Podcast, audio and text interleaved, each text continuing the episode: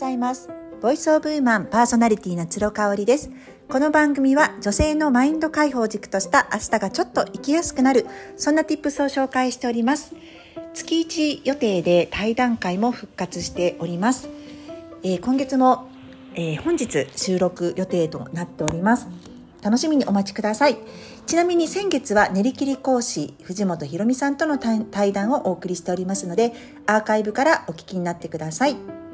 それでは今日も私が週6日配信していますメールマガジンつろごろくの昨日配信内容をさらに深く掘り下げてお届けします。昨日はね、あの読者の方からご質問をいただきまして、まあ、春になりましたのでカラーボトムをぜひ取り入れてみたいとおすすめの色はありますか？ということですね。もうこれはねズバリね私去年の秋バンカからねずっとグリーンをおすすめしています。でグリーンっていろんな緑があると思うんですけれどももうビビッドな緑ですね。何て言うんでしょう。本当にパッと鮮やかになるようなあの黄身のあるようなグリーンを私はおすすめしています。あのカーキのパンツとかねカーゴパンツ系のカーキパンツも今年の春はとってもとってもあのファッション誌でよくあの見かけるものになりますのでなんでねグリーンのパンツって使えるかっていう理由もお話ししています。あの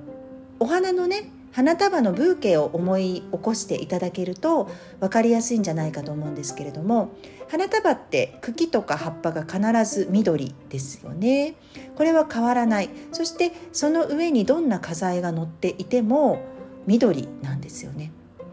ブーケとしてとってもバランスよく完成してるっていうところから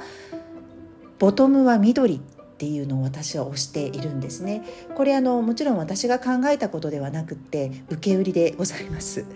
えー、インフルエンサーの帯名久美子さんがおっしゃっていたのを紫藤玲さん、ね、YouTuber でも有名な紫藤玲さんが YouTube でシェアしてくださってて。さらりとおっしゃってたんですけど私本当にこれがぐっと心に響きまして。それから私の朝ライブコーディネートライブでもたびたび引用させていただいております。とはオレンジとピンクですねをおすすめしています。オレンジもピンクもちょっと黄みがあるようないわゆる春色ですね春カラーをおすすめさせていただいてます。上をネイビーにしても黒にしてもいいと思います。個人的に私は白ブラウスを合わせることが例年まで多かったんですけれども今年はねネイビーとか合わせたいな。あとはボーダーとかちょっとカジュアルでボイッシュなものも合わせてみたいなっていう気持ちになっていますので、まあ、コーディネートライブご参加あのまだされてない方は是非あのアーカイブも残してますのでご覧になってみてください。インスタグラムでライブをやっております。はい、であのご質問ねいろいろいただきましてまた徐々に自分の中で解析深掘りしてシェアさせていただきますけれどもあの朝ライブをね去年の2月から始めて、まあ、1年ちょい経ちました。で私がね着ている服合わせているものなんかにも変化が現れてきているんですね。で正直やっぱり物をたくさん持っていてもなかなか収納も大変だしね去年私断捨離をしてから本当に物を持ちすぎていることって精神衛生上とっても良くないなって思ったんですね。なので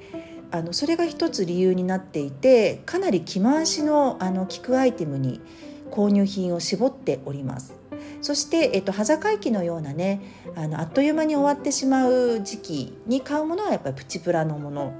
うん、でもプチプラでも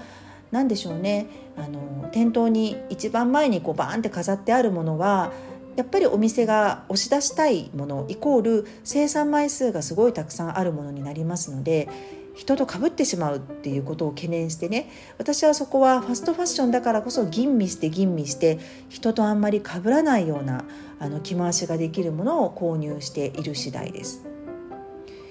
あとはねあのやっぱり自分が年を取ってきまして今年もうすぐ47歳夏になりますのでねあの落ち着いた色味をどこかに入れた方が安心するっていうね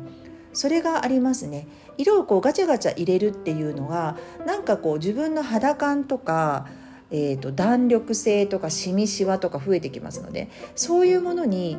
ちょっとこうしなくなってきたっていうのがありますね。若い時にねやっぱいろんな服を着といてよかったなって思います。あの以前ね私が姉と大阪で買い物をしていたんですよイベント終わりに。でその時に20代のあの女の子たちですっごいおしゃれな子がいたんですね。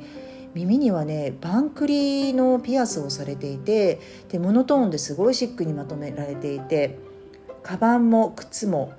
どこのハイブランドかってすぐ分かるような本当にこう抜けというか何て言うんでしょうあの一つもやぼったさがないような洗練されたコーディネートだったんですね。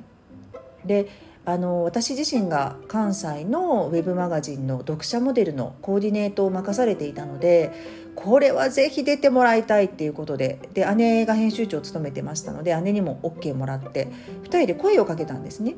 で値段あの、ね、値段じゃない年齢を聞いてびっくりしまして